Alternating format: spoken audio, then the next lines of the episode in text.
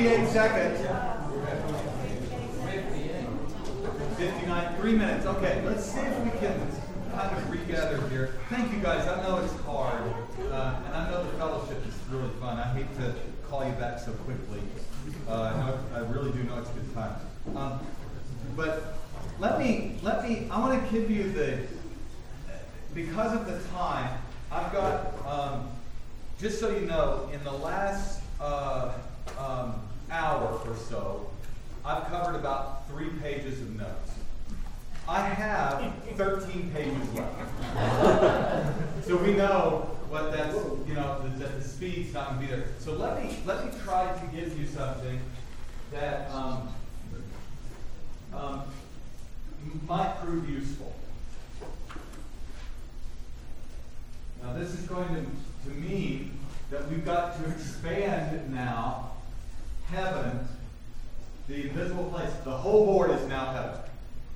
The lower register, the, the visible heavens and earth, we've just erased, just for the sake of, of pedagogy here. And the question is this How or in what order does Jesus bring you where he is? And what I want you to appreciate is that the, the general answer to the question, which is the answer, but uh, I'm not going to be able to treat it in, in, in great detail, is that in the already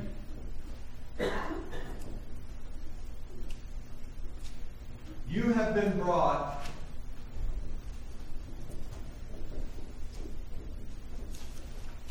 to Mount Zion by faith union with Christ. So this is the mountain in heaven. This is Mount Zion. I know my diagrams are horrible. You know, some people are praying, can he start with PowerPoint? No. Feel the way I think. I don't think I can think about this. Um, but but Hebrews 12, 22 through 24 tells you this. And, and listen. Right now, right here, right now, by spirit wrought union with Christ the mediator, you have come to Mount Zion by faith. You're, you have arrived. Every time you hear the gospel and your heart is warmed and you're encouraged and you're edified and you're thinking, I surely wouldn't mind the Lord coming right now. You know what that is? That's Mount Zion and the living Christ in you, showing you glory and drawing you up. You've come by faith. But notice this phrase that's so key. I'm going to make it a little larger. You have come to Mount Zion by faith union with Christ. By faith you have come. By union with Christ, you belong to Him, and where He is, you are because you're joined to Him. You're joined to Him by the Spirit. You're joined to Him by faith, and you have come to Mount Zion. And what will constitute the not yet?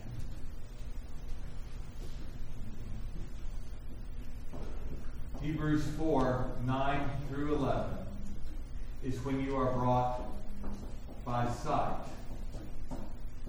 to the same mountain, to the same glory place by sight. And let me try to let me try to work this out just a little bit because there's a lot that we can say. But here's what I want you to do. The first text that we're going to look at is Hebrews 12, 18 through 24.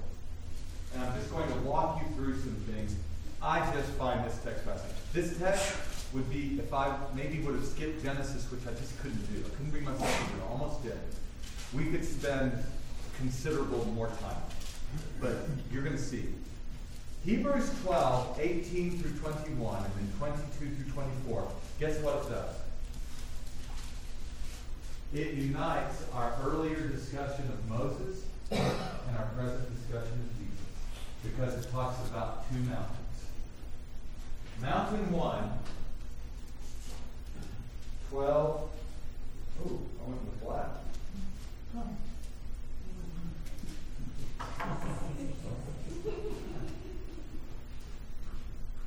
Hebrews 12, 18 through 21 is what? Now, here's we've got to do this because we're reformed and redemptive historical, and we know Jesus. Here's Mount Sinai. Do a little while. Here's Mount Sinai. And who's going to be mentioned in 18 through 21? Moses. Mm-hmm. Yep. Moses and the people. There's also an animal mentioned, some animals mentioned. Moses and the people. When you're coming to Mount Zion, we're going to see it's angels, saints, Jesus. And the comparison and contrast is going to be from the earthly to the heavenly. And the contrast could not be more programmatic or more basic. And guess what? The good news, we're already ready for this because we've, we've, we've, we've listened to the Old Testament. But listen to the language here. Now, especially now in light of what the author of Hebrews could say. What he could say is what we said in 32 through 34. That's looking at it through the vantage point of Moses. But here's the key 12, 18 through 21 is going to give you Sinai from the perspective of the people and Moses prior to Moses' ascent. And so, so the text is going to bring Moses and the people much more closely together. And we're going to see what the people saw while Moses was on the mountain. And here's what it is. Now, now, I've already proven to you, without a shadow of a doubt, that this is a covenant of grace. The Lord is drawing near, He's blessing His people. It's a covenant bond of love and fellowship. But listen to the way it's put. And this is, this, by the way, um, Hebrews 12, 18 through 24, is just about as perfectly parallel to 2 Corinthians 3, 6 through 18 as I can imagine. But, with, you know, a few differences. Listen. You have not come to what may be touched. Stop. First fundamental continuity, discontinuity, is that you have not come to something that you can do can't do it. You can't touch it. You can't see it. And you have not come to something that can be touched. Where's the mountain you can touch?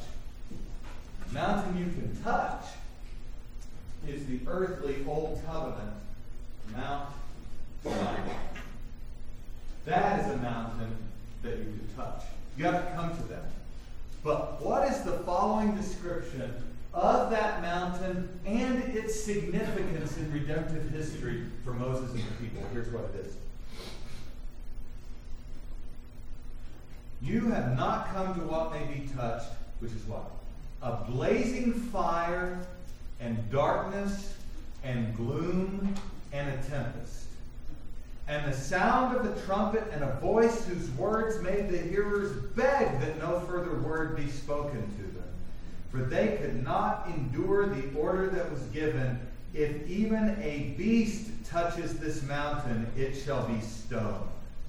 Indeed, so terrifying was the sight that Moses said, I tremble with fear. Where's that language?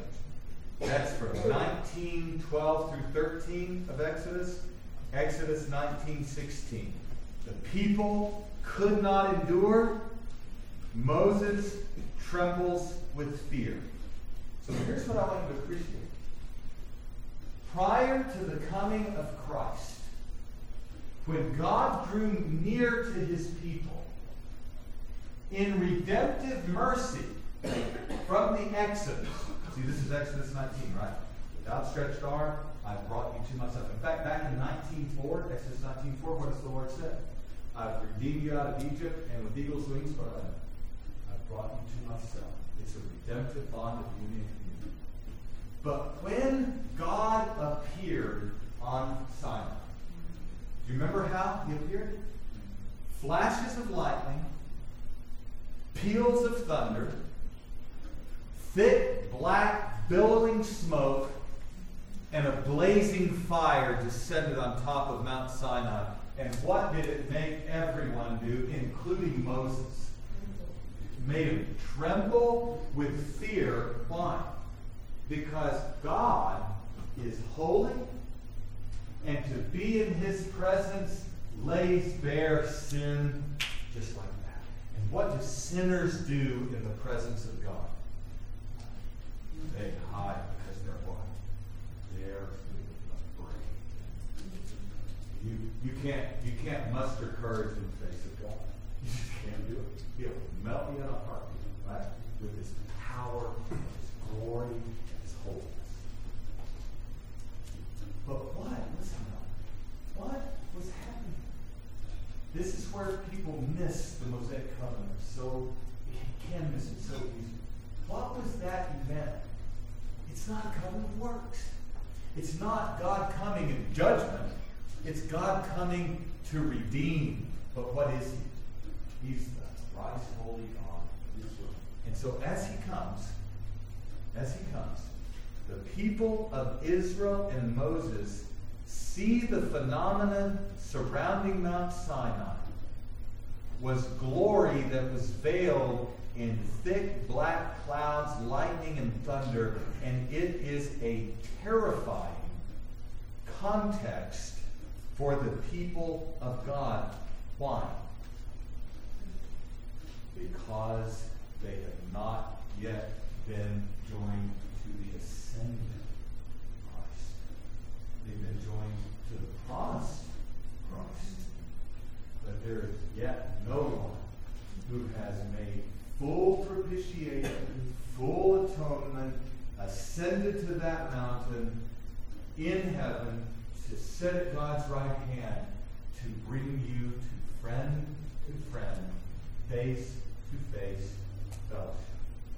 So, from the standpoint of Israel, from the standpoint even of Moses, what is the language? Do not come near lest wrath break out against you. That's what the Lord says to Moses in 19, 21 to 24. Do not come near lest wrath break out against the congregation. So what happens? Just, I'm just reviewing what we did. So what happens? Well, Moses, in terror, in trembling, fear and trembling, terror is too strong, in fear and trembling before the Lord, he ascends that mountain and no sooner has he ascended than what breaks out down below? Golden calf. Covenant broken. Moses breaks the tablets. The covenant is then renewed after what? Moses mediates. That covenant's been renewed. Here's what I, I, I don't know if I'm going to be able to communicate this. I've got longer ways of putting it. But I want to say something like this the peace and glory and beauty and tranquility and fellowship and life that is in Mount Zion in the ascended Christ makes this mountain look death-like. Even though it was the Lord approaching in peace. You see? Do you see that?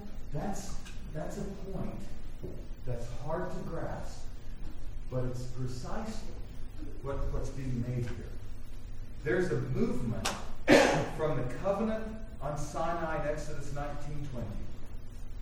where Moses is even kept back, to the movement in 32 through 34, where Moses is what? Brought forward and given a foretaste as a type of the Melchizedek death and priest. And here's what the author of Hebrews is saying. And this is the this is the best way I'm going to know how to, to illustrate it. But let's just assume, and this is an assumption, let's assume that the readers of the epistle, of the letter, are diaspora Jews, or they're just they're, they're Jewish what would be their strong temptation? If we understood Exodus 32 through 34 right, what would they be saying? They'd be saying what? I don't want Moses got. That's what I want. Here's what the other Hebrews are saying. The other Hebrews are saying, you want, do you want Moses? Okay, here's what you get. You get a frightful, fearful, provisional, earlier edition of what has been consummated in Christ and the consummate glory and life and fullness that's in Christ makes this thing terrifying by contrast. Even what Moses got in Exodus 32 through 34 is a faint provisional 40 day preview of something that qualitatively supersedes Moses. So here's the point Is there any way that you could ever desire to be a retrogressive redemptive historian and move everyone back toward Moses and Sinai? You see, listen, it's just downright, in old fashioned terms, unthinkable. It's just unthinkable. You see? That's the arguments we make. So, what's the difference? That's the, if I, I don't think I'm getting this all the way down for you. I, I, in fact, I know I'm not. But that's the experience of those who knew the Lord in redemptive grace at Mount Sinai in Exodus 19. Now, granted, there were plenty of idolaters around too, but we're talking about the covenant people of God. And here's the point I want you to grasp. Form of fellowship with God is not you.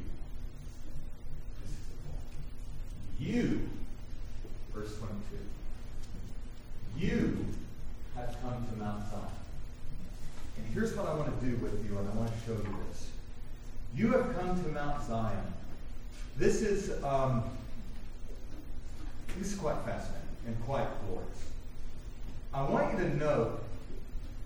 I wish I could put it for you this way. You know how um, um, Hebrews 12, 22 to 24, if you're reading it, it moves downward on the page. I want you to recognize that the, the, the movement, if you turn it upside down, is an upward movement. And I'll try to show you what I mean by that. Verse 22 says that you have come to what? You've come to the heavenly Jerusalem. That's so small, I know you can't see it. I guess I'm just doing it for myself. Um, to, to Mount Zion, and to the what? The city of the living God. You see those terms? Okay, now what are those terms? I, I don't have a lot of time, but I'm not going to run through this too fast. What are those terms? Well, if you'll think conceptually with me, those are synoptic, global designations of the heavenly dwelling space that we looked at from Genesis 1 1, Nehemiah 9 6, Isaiah 6 1 through 3, and other places. It's the, it's the synoptic, geographical depiction of the polis or city. So think geographical top, topology. Yeah, it's work, right? Anyway, this is 10 year old, just do theology. Um, but um, but um, it's so so that that's like an outside external view of the city, mountain, heavenly Jerusalem dwelling. Okay? Now here's what I want you to do with it. This is this is the way to enter into it, and I think it'll prove useful.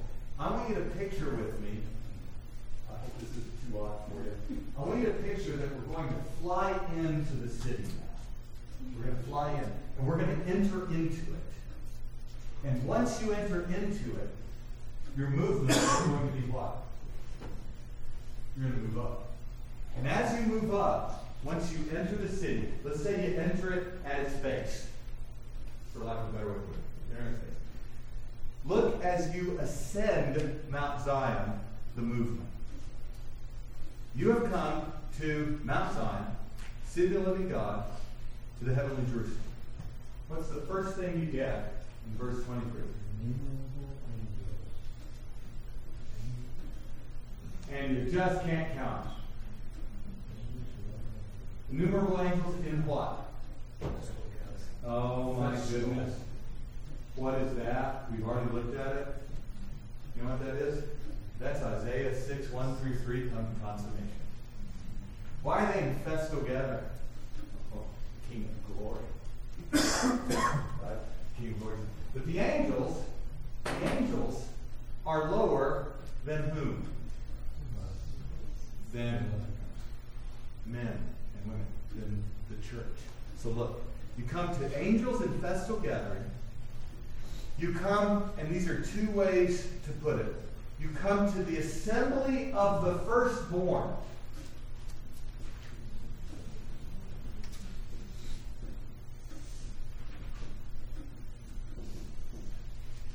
And the what? The spirits of the righteous made perfect. You know who that is? That's every single believer who has died in union with Christ, who is now personally in the presence of and entered into the heavenly Jerusalem, the Mount, Mount Zion, and the city of the living God. And do you remember the language from Hebrews 2? What is man that you're mindful of him? You made him for a time, what? Lower than the angels. But when you depart to be with the Lord, and when you are joined with Christ, what are you? You're above them. You're exalted above them. So that if, if my topography thing is right, when you enter into the city, you're going to be moving upward. Angels, lowest. Assembly of the firstborn, spirits of the righteous made perfect. All are in a festal gathering. And what is it? I'll tell you what it is. It's what you do every Lord's Day is being done perfectly and perpetually in the presence of God right now. That's what's happening. That's why when believers die, it's so much better to be with the Lord. Right? Away from the body, home with the Lord. But now we've got to say something here. You've come to the assembly of the firstborn, enrolled in heaven. You come to the spirits of, of the righteous made perfect. And you come to what? Come to God, the judge of all. And then you come, verse 24. You come Jesus. to Jesus, who is what?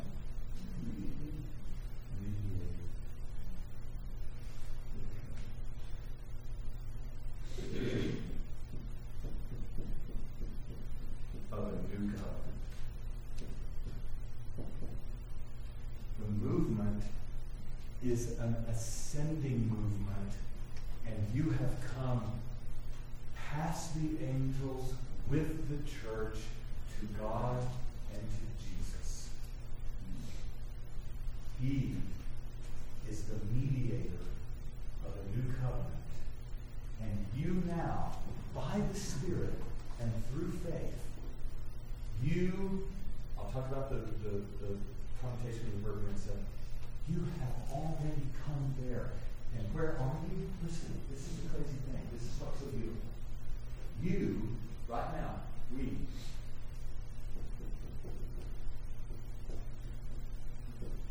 are in the wilderness. That is wilderness. Don't read it too closely because it doesn't read wilderness. But that's what it says.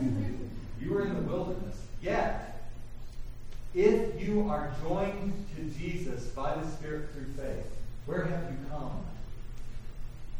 Where have you been brought? Where has your forerunner ministered to you and brought you? You have been brought to Jesus. Uh, I'll try to put it this way. If that, that this will give you an angle that, that might help you. You know what Jesus says the Holy Spirit will do in John 16, 13 through 15?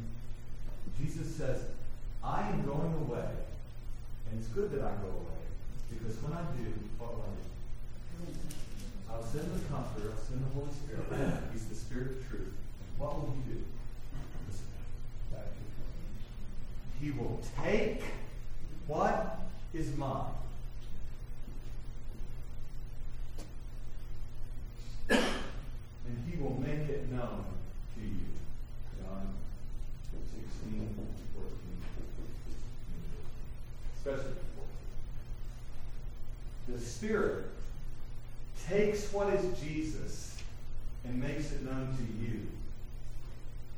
And does it so that where he is, and God get this, by the Spirit's agency, you are joined to him. Now, it doesn't mean, look, some people say, that means my body has to be where Jesus is. No, your union is a spiritual union. There's a, and listen, this is really something. But you are joined to Jesus by the supernatural, personal agency of the Spirit who has taken you and joined you to Christ. So much so, think of Philippians, um, think of um, Ephesians 3.16 and 17. The Spirit is in your inner being so that what? Listen. Christ might dwell in your heart through faith. Christ is in you, Colossians 1 27, the hope of glory. If he is in you, and you are in him, and he is seated in Mount Zion at the right hand of God, where has he brought you by indwelling you by his word and spirit? He's brought heaven to you. He has come down from the mountain and bought, listen, better than Moses, by his word and spirit, he has spoken the words of his covenant to you. Do you see that? The ascended Christ in your heart has spoken the words that are life and light to you by his Spirit through his word. And you are no longer your own. You belong to Jesus. And so, this, listen, I don't know how to say this because I'm, I'm not getting tired yet, but I'm running out of time. This is as real as anything that you can imagine. This is the Spirit of Christ in you, joining you to the mediator, who is what? I like, I like to think of this way. In your inner being, 2 Corinthians 4.16, I like to think of this way. You know what, what's happening?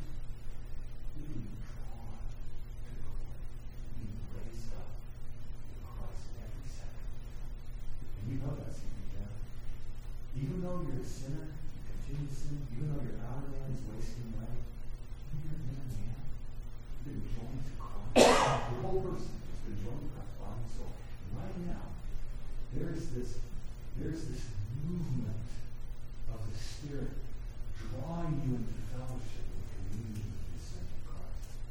It's. And that movement is what the author of Hebrews is saying. In 1222, he says this. I've got to get to it. You have come. Perfect act. You have come to Mount Zion. It's not, and listen, please, if you hear it me, want to do this, and know that you brothers would not say this, and sisters would, but if you hear it out there, this isn't something that's true in principle. This is true personally, vitally, spirit forged union with Christ. You have come to Mount Zion because you have come to Christ. More basically, Christ has come to you. And he is present, and in your union with him, you now inhabit the place Christ inhabits by his Spirit. It's a strange, I could talk about it more in detail, but it gets very hard to conceptualize there is a dimensional dynamic here where while you are on earth, you are united to Christ and have fellowship with Him in heavenly places. That's true the truest core of who you are. And it means, do you remember, can't remember the text for this one. When does Elijah get his eyes open? First. Remember when Elijah opened, his eyes, spiritual eyes open, and he realizes that there are, are angels all around?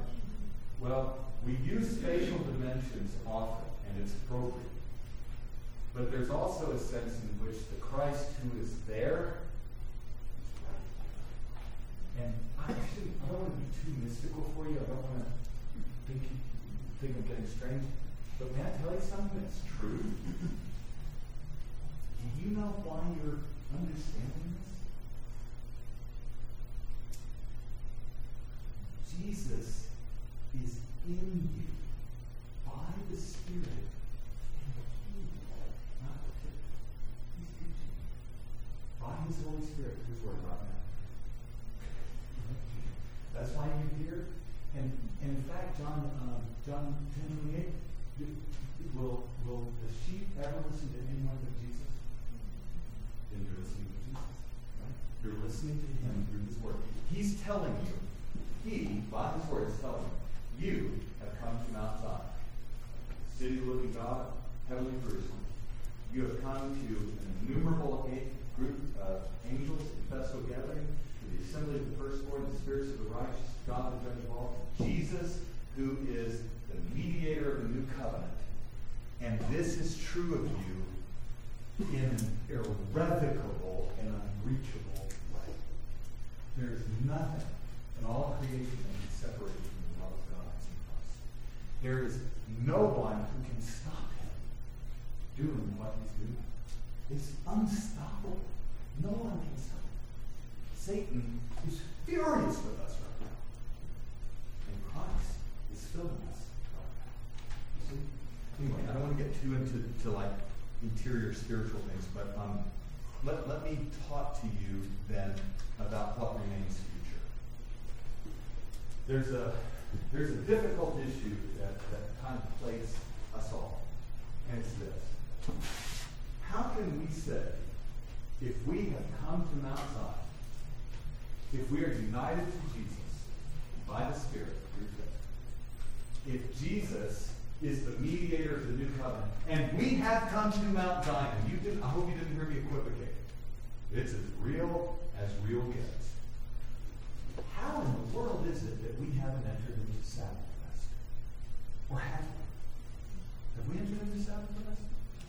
Here's my answer. 30, 30, 34 Here's the answer. Yes and no. Don't you love answers like that? I thought he was going to answer it. Now it's yes and no. Let me, let me explain to you what I mean.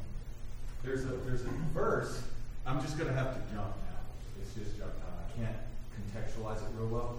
But there's a verse that has caught the attention of a number of scholars in Hebrews 4 3. And there's a present verb there, and it says this Those who believe enter that rest. What rest is that? It's the Genesis 2 2 Sabbath rest of God. Just before, uh, pardon, just after, in Hebrews 4 4, the rest that's being spoken of is the way the author of Hebrews says it. Somewhere he has said, on the seventh day God rested from all his. And Hebrews 4 3 says, using the present tense, those who believe enter that rest. It's a present verb. Now, some people say, hey, end of debate, you've entered the rest, end of discussion. May I tell you something that, that might be useful? Greek verbs, a present verb, can either have one of three forces. But um, you have three basic forces. One is a true present, like here and now, right this second. You believe, you've entered that rest, no qualification needed. Some people take that. Andrew Lincoln is, a is a the second sense that the future verb of entering, coming, or going can have. Is a um, is a future Right? There's no doubt about that. Can have a future force. Greek's a little different. I think certain English permutations can we can we can manage that. So so it could mean those who believe will enter that rest. It can have that force. And there are other theologians who would take that option. There's a third view, and I'll, uh, I don't want to be too pedantic with you, but this verb,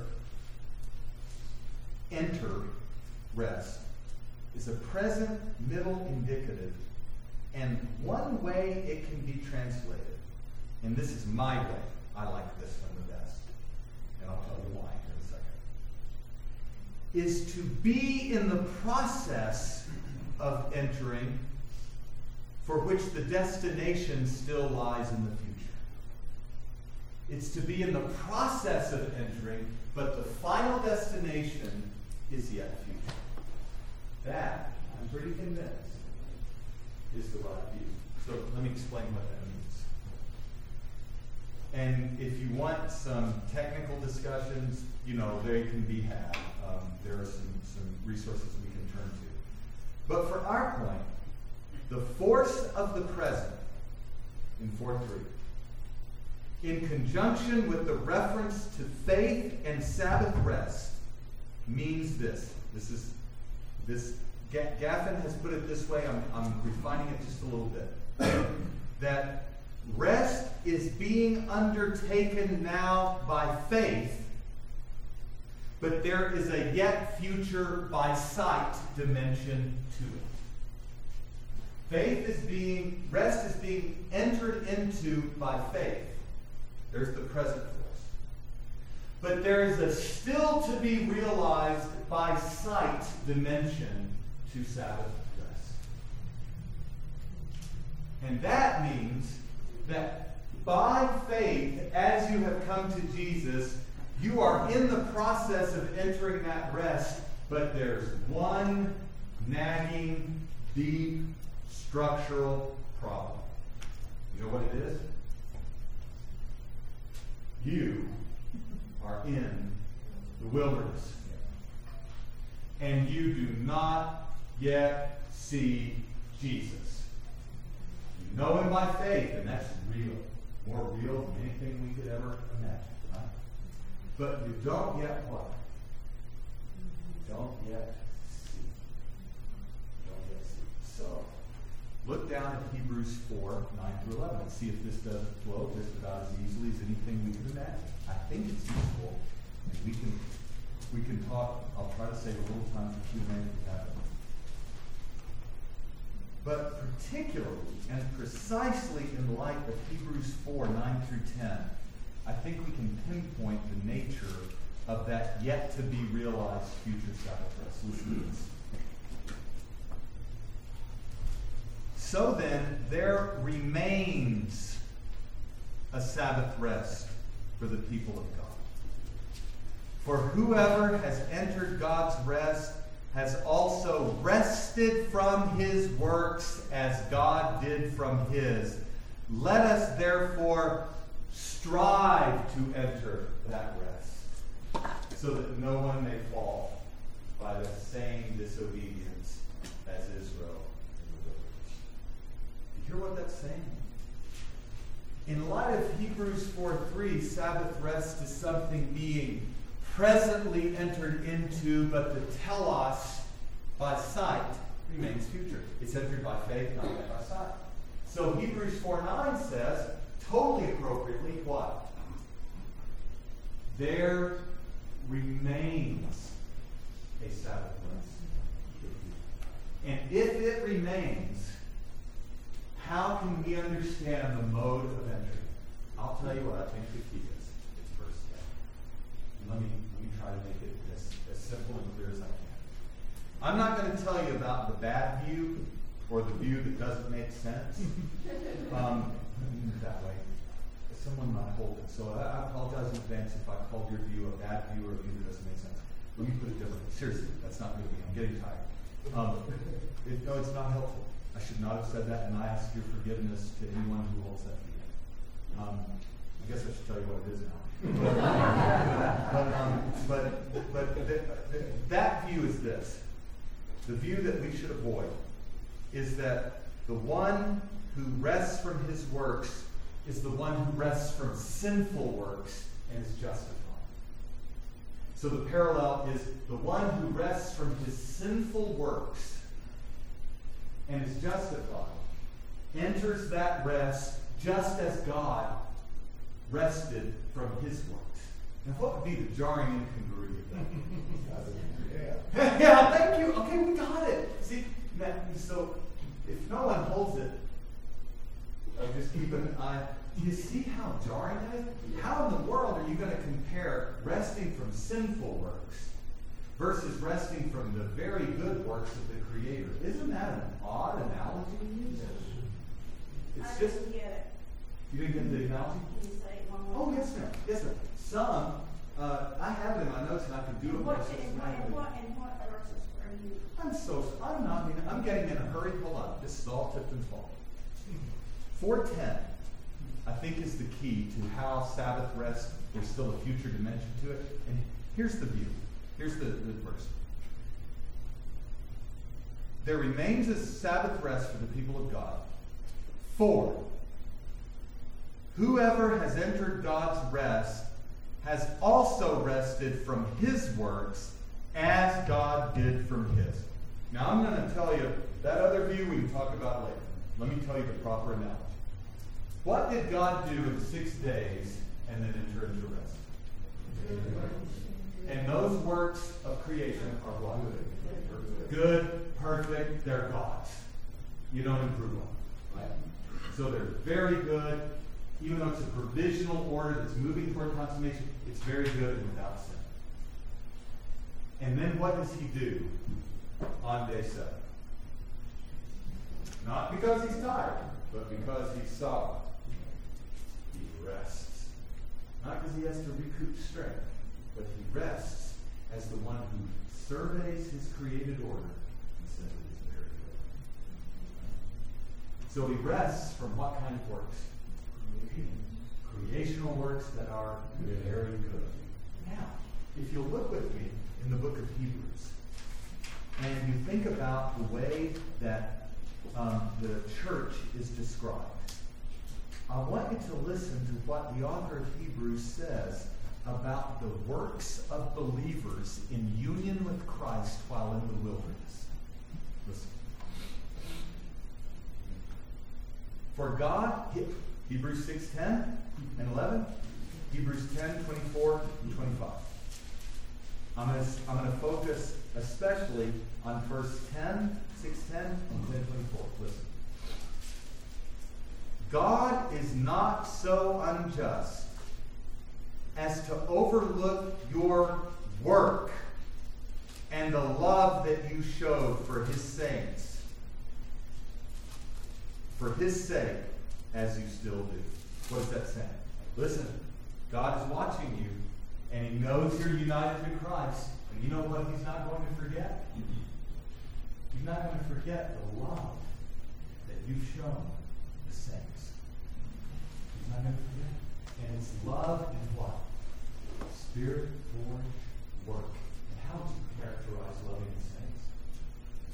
It's good. Not perfect, because we're, we're still sinners, but it's good. And the Lord won't forget that. Now look at Hebrews 10 24. Let us consider how to stir up one another to what? Love, and now it's just right as explicit as it can be good works. Do you want to know what the Lord sees in you as you're united to Christ? It's not perfect because you're not yet in heaven. Your spirit has not yet been made perfect. You know what he sees? And you should be so encouraged by this. For the sake of Christ and your union with Christ, he sees your love he sees your good works and he remembers them. Isn't that awesome? Isn't that wonderful? The Lord sees those good works. And let me give you an illustration here. One of these days, the, the, the works that we're doing right now. Let's fast forward, Lord knows how long. Do you know what's going to start happening to each one of us? I'll use myself as an example. Could happen right this moment. I'm going to fall in the wilderness. I'm going to die. Unless the Lord returns, I'm going to fall. I'm going to die. Sir. You know what?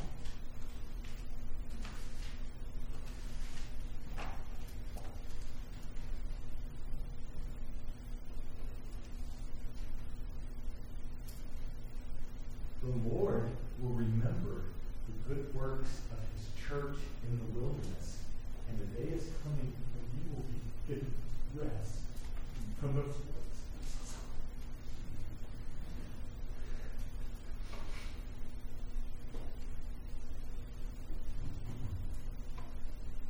The good works are wilderness works that are wrought in you for the sake of Christ. And when you cease from those works, you will enter rest. And that rest is the end of wilderness works. And that rest is the end of what is already being undertaken by faith now. There is a time coming when a Sabbath rest awaits the people of God. For just as God rested from his works on the seventh day, so you and I as believers will rest from our wilderness works. And there will be an entering, not by faith, but an entering by sight into the rest of God on Mount Zion in Jesus Christ. This is the reality to be entered after wilderness works are over. Hence, 411, let us therefore strive to what? Enter that rest, so that no one may fall by the same disobedience. You see that language? There is a striving to enter what has already been undertaken by faith. And that striving will reach its end point when? When Jesus brings you bodily to himself. That is when the rest that's in view is realized. That's the realization of the Now, let me make a, a comment or two that wraps this up. Look at Hebrews 4 14 through 16. I would be totally remiss if I didn't end here. And I'll only sketch it. But you're going to see it when I, when I tell you. How is the Hebrews 3 7 through 411 is a unit? And Hebrews 3 7 begins with the church in the wilderness.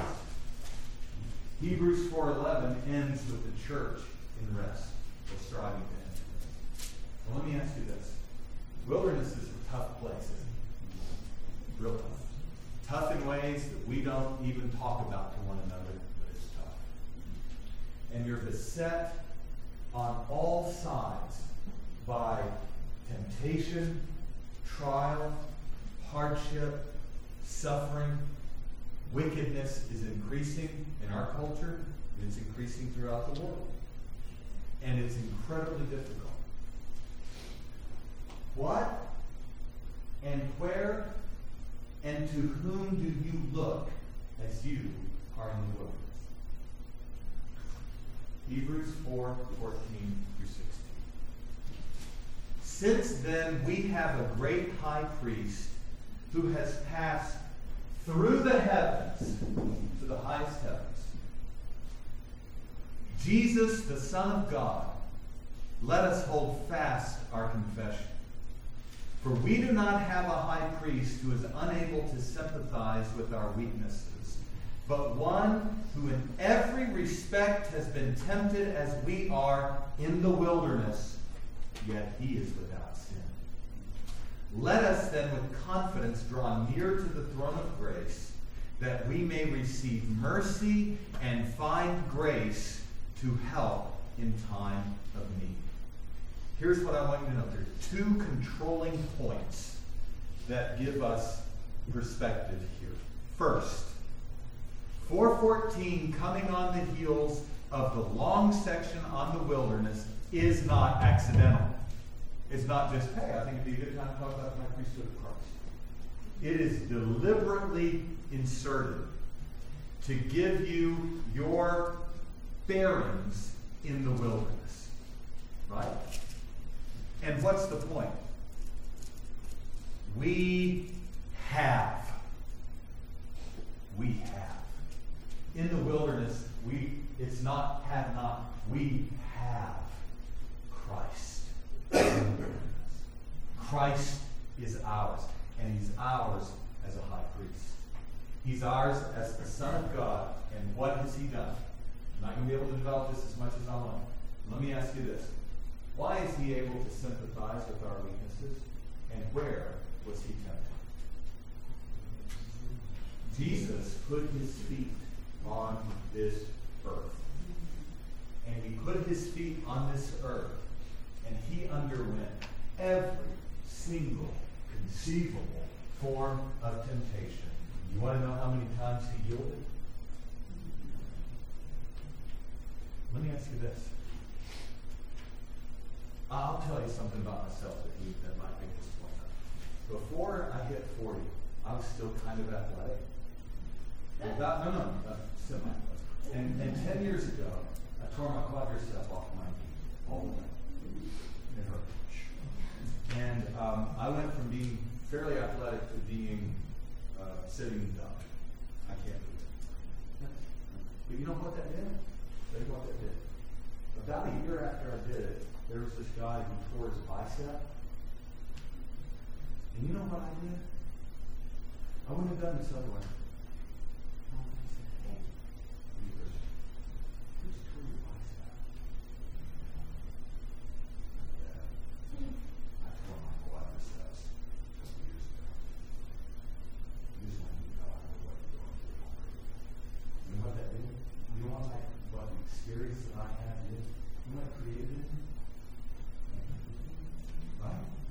Because I've gone through the same thing.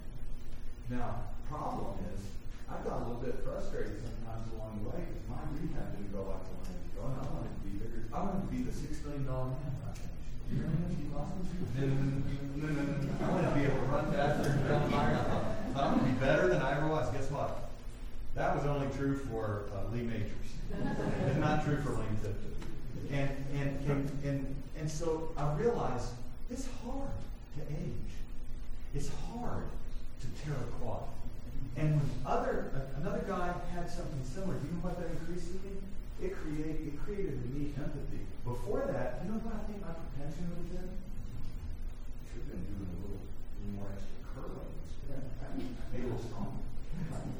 But no, no, no, not now. I was going like, hmm, I, I, let me tell you something. Can you imagine if someone had ever been through every single conceivable form of suffering you have been through, and temptation and hardship, and never ever sinned, but he knows so well how hard it is? That's your Messiah. He's been tempted in every way like you are. And so I want to tell you something. I'm sorry I got a little emotional. I'm, I'm going to fight that off. But he only perfectly empathizes with your weakness and sin. You can, you can grieve him. You can grieve him. But his empathy knows no boundaries. You don't need Mary. You need Jesus. You see what I'm? You need Jesus. And, and, and do you want to know what's even more beautiful about it? He traversed the wilderness and he suffers no more. He has traversed the wilderness and he suffers no more. So you have on the one side, you have a perfectly sympathetic, totally understanding. And when I mean sympathetic, I mean the kind of empathy that weeps when someone weeps, rejoices when someone rejoices. You've got that in Christ right now. On the other side, he has traversed the wilderness. And his wilderness traversing resources are yours. His wilderness traversing resources are yours. So when you come out on the other side in 416, do you know what your time of need is? See, your time of need isn't just when you've got a big test to take and you're saying, Lord, I'm really, this is my time of need. Give me super mental cognition so I can remember all these crazy things and at least pass this class. That's not the time of need. You know what the time of need is? It is as long as you are in the wilderness. That is your time of need. You know what you got? You've got mercy grace from the wilderness traversing, empathetic, sinless, and ascended Savior to see you through. And you want to know what God's grace and mercy is absolutely unfailingly all sufficient. Right? So, see, the wilderness is the place where you have begun enter that rest by faith in Christ and union with Him. But a Sabbath rest awaits the people of God. It awaits you and me. And that Sabbath rest comes not, listen, it's not just when you die. You're at rest. You know what's so unnatural about death? My mom passed away a few years ago, two and a half. Her spirit instantly departed to be with the Lord. Hebrews 12, 23. Well, just look at it. The companion text of 2 Corinthians 5, 8. To be away from the body, to be home with the Lord. Philippians 1 21 23. It's better by far to die. To die is gain. To be with the Lord. And uh, Luke 23, 43. Today you will be with me in paradise. My mom's in paradise. You know what just is so difficult? You know where her body is? It's an Abilene. Abilene, Texas, under the wilderness. And, and, and, and I don't want to make the intermediate state sound too bad because you're going to be filled with joy when you go with the Lord. But have you ever thought about that text in like um, Revelation 6, 10, 6, 9, 10, where the spirits of those who've been beheaded or martyred, you know what they're doing right now? In part? They're worshiping the Lord sinlessly. You know what they're crying out for? How long until you avenge our lives? See, it's unnatural to be away from the body and the home of the Lord, even though it's better. It's only when your body is raised that you enter rest. And I've got a quote from Gaffin. He's my, he's my mentor. Here is the way he put it. I hope I can find it.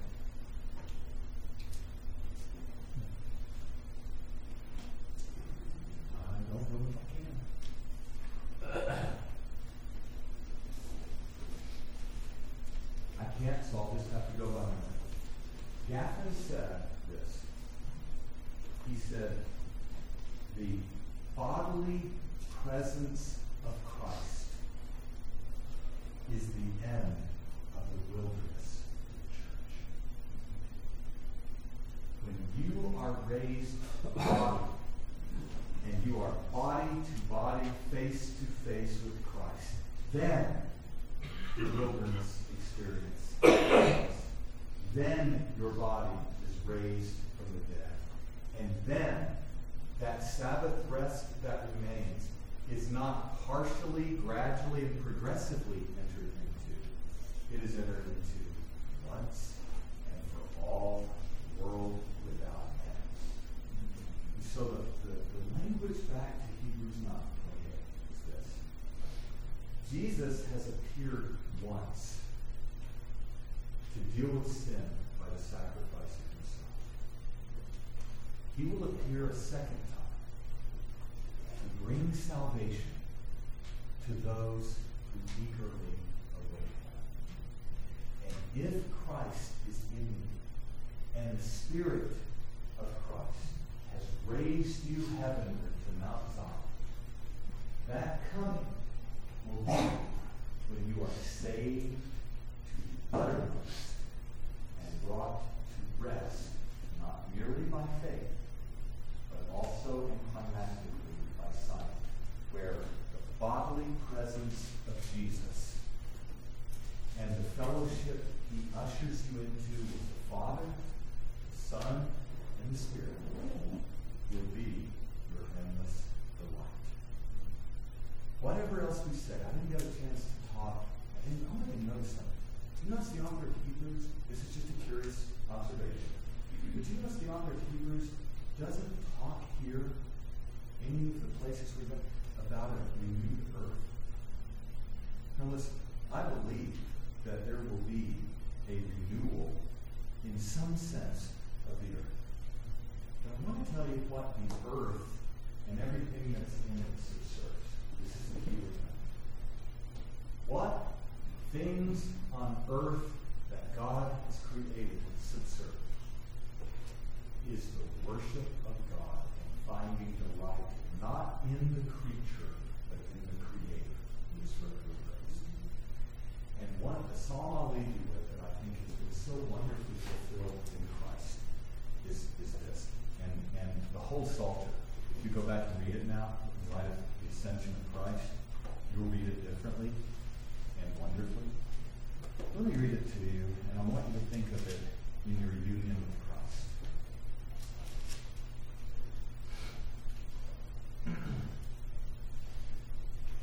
The Lord is my light and my salvation.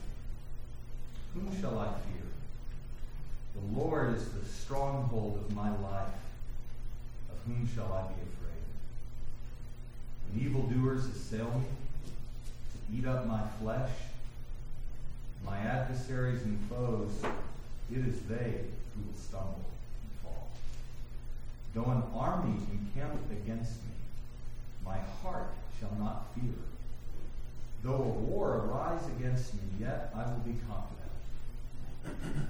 One thing have I asked of the Lord, that I will seek after, that I may dwell in the house of the Lord all the days of my life, to gaze upon the beauty of the Lord and inquire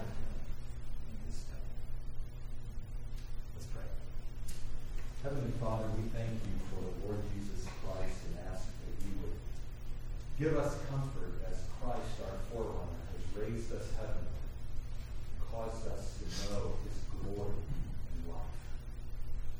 We ask that you would give us our deepest heart's desire that we would know the Lord, see his beauty, and gaze upon it in the temple of the Lord and be eternally satisfied pray that you would build us up in Christ, comfort us in the wilderness, and as you have begun the process of conferring rest upon us, we thank you that you who began this good work in us will most certainly carry it on to completion until the day of Christ Jesus. So we ask now that in our forerunner, our great high priest, the author and finisher of our faith, the minister in the true tabernacle, pitched not by men but by the Lord, we ask that in him you would give us all of the resources we need to traverse this wilderness in steadfast faithfulness and enter on the last day into the heavenly temple of the Lord, where we will behold the beauty of Christ and be eternally fully satisfied in our fellowship with him and one another. We ask that you would drive your word deeply into our hearts and encourage us in Christ. Fill us with your spirit, we pray in Jesus' name. Amen. Now we have just a couple of minutes for questions, uh, uh, like four. Were there any follow-up things at the end we could do? Um, I saw this hand first and then this one. What psalm did you read? Psalm 27, 1 through 4. And 27.4 is the sweet spot. But 2 and 3 are the wilderness. Army encamps, foes attack. What do you want? The Lord is my light and my salvation, and all I want is to gaze upon him. Yes, sir. One second, question. When we bodily, we enter into rest, we bodily see Christ. In between death, when that occurs, we're saved. Is there any other terminology that you can Yes, sir. The, the time between our death and the parousia of The is second. The second coming is kind of technically not quite right, but we'll just call it that. The second appearing. We'll use Hebrews 9 He's appearing again. Um, the time of that is called the intermediate state, and it's a place where you are comforted in the Lord, sinlessly perfect. No, no longer do you sin. You, without physical eyes, but by your soul, see Christ, are filled with this glory, comforted by Him, by the saints that are with you, and by the angels that are in worship. And it's the it's the worship service than which only one greater can be conceived. And that one greater is when we're all raised bodily into the right supper of the. But it's the penultimate feature or form of Christian existence. And so you should be not seeking death, but you should certainly welcome death when it comes because it's a transition to greater glory, fuller knowledge and satisfaction in the Lord. And you will not ever again know sin. But during that time, and I don't want to make you too depressed about this because it shouldn't be depressing in the least bit, there will still be, this is super hard to articulate, there will still be a form of sinless restlessness. I don't know how else to put it. Because some who've been martyred are going to be crying out as they worship the Lord, How long, O Lord? And that's not natural. That won't be said in the age to come when the settlement So that's the one caveat. Wonderful, blessing, glory, comfort. But oh, as 2 Corinthians 5 3, you'll still be longing to be reclothed with the heavenly dwelling. And heavenly dwelling is a metaphor for body. So it's, it's, it's almost the best, but not quite. Is there any sense in which uh, Christian observation of the Sabbath, of the Christian Sabbath, is somehow analogous to a sacrament, a memorial, a looking forward, not memorial, looking forward? Yeah, I understand um, let, let me tell you this. I, I tell my congregation this semi-regularly that um, the reason why you need to come to the Lord's Day is it is a sign of future, full, glorious, and consummate Sabbath rest. And what you do six days a week, praise the Lord for, whatever it is, praise the Lord for. But what you do on the Lord's Day is your preparation for the age to come in the proper, strictest, most basic sense of the term. And the fact that you are already entering that rest, or three, or are in process of entering, means that when you worship with the people of God, existentially, personally, by faith in Christ, you are already receiving the rest that will be consummated at the end of the age. And so there's a dynamic presence of the ascended Christ in worship that is not just a sign but a participation in the reality to come, but not yet in its fullness body. And so I measure the health of any denomination by its commitment to Sabbath worship, Christian Sabbath worship, or Lord's Day worship. If it's waning, you got a worldly group. If it's waning, you've got a worldly group. I've got a great friend who's pastoring somewhere, and I'll tell you who it is. And he's got about 15 or 20 people who come in at ten o'clock, and and and and when he's finishing his sermon, if that's the back door, it's like this. You know, it's almost like they're they're out, and then what do they do? Go to basketball games, go to football games, go do just whatever they want to do. And look, I, I don't want to trot on anyone's Christian liberty, but let me just put it this way: that that if you have uh, Lord's Day worship morning and evening, that ought to be. I think your pastor's probably told you about morning evening sacrifices and the analogies that are there. That ought to be what calibrates the whole day. Your day should be calibrated by worship. And let me tell you something. If it's not your delight, ask the Lord to help you see why it's not. You know, just ask him. Say, Lord, help me understand why worshiping you on the Lord's Day is not my chief delight, but I prefer to do You know what he'll do? He'll show. He's an empathetic high priest. He loves you. And he'll, he'll shepherd you. And you know what he'll do? He'll give you a desire to say, you know what? I think I've got just enough time between now and tomorrow to read Little Boss. I'm kidding. I'm kidding. I'm kidding. Uh, or just, uh, there you go. I'm sorry. I, I'm kidding. I'm kidding. But you know, to, to, to read my Bible, to have fellowship, or to do something that has deep spiritual significance. Because I'll tell you this: the one thing that I know about the liberal churches that are just a dead sign is they have a sign of spiritual deadness. Is that they they have usually only one um, worship service per Sunday and they have no concept of the supernatural, spirit gifted rest that belongs to the church in union with the Christ. So the Lord's Day is a formal, functional thing rather than a vital, spiritual thing. And if you know the Lord, let's assume you. If you know the Lord, you know exactly what I'm talking about. The Lord draws near to you in a special way when you worship. When you hear the preaching of the gospel, the Lord draws near in a special way that He doesn't do in other times. When you take the Lord's Supper and reflect on the Word, the Lord draws near in a special way. And that ought to be the, a, a barometer of spiritual health is how much that day and the beauty of being set aside for the worship of the ascended Christ. How much of that day do you value with whole soul delight? That's the key.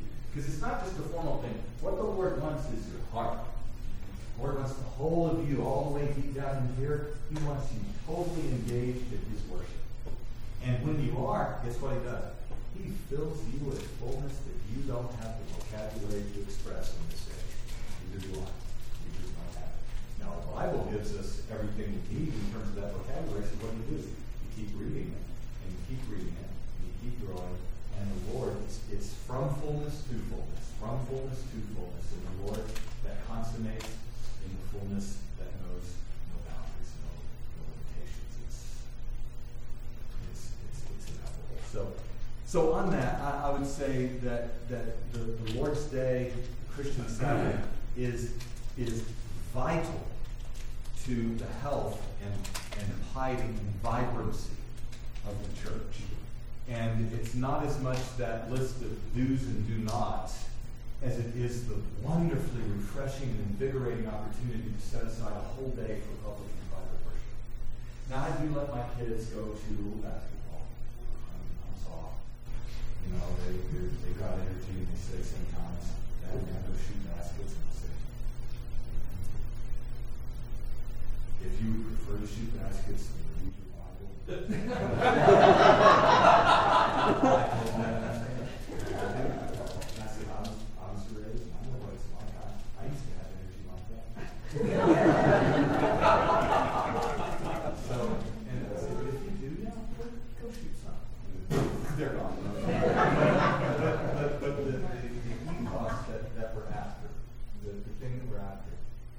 read your Bible, See, I'm not hawking them. Say, read your Bible, son. The cat. Short cat is No, nothing like that. But it's more, it's more, um, what what is the impediment that would keep you from wanting to engage in the worship of the Lord on the day He set aside for that purpose? And so I try to turn them back toward the scriptures to search their hearts, because you want to shepherds' hearts. You don't want to modify behaviors. You want, the Lord wants your heart. He wants all. So, anyway, I think we've probably gone long enough. Um, were there any burning questions that needed to be asked before? We can certainly do things after. Pastor Boothby, do you want to? Yeah, you, you sure.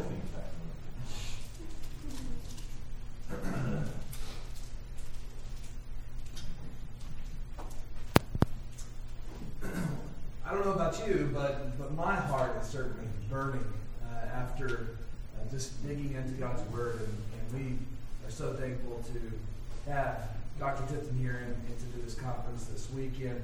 I, I will say this though, I don't think there was any greater pedagogical illustration that we could have had as Tipton talks about ascending and descending the mountain as, as some right here.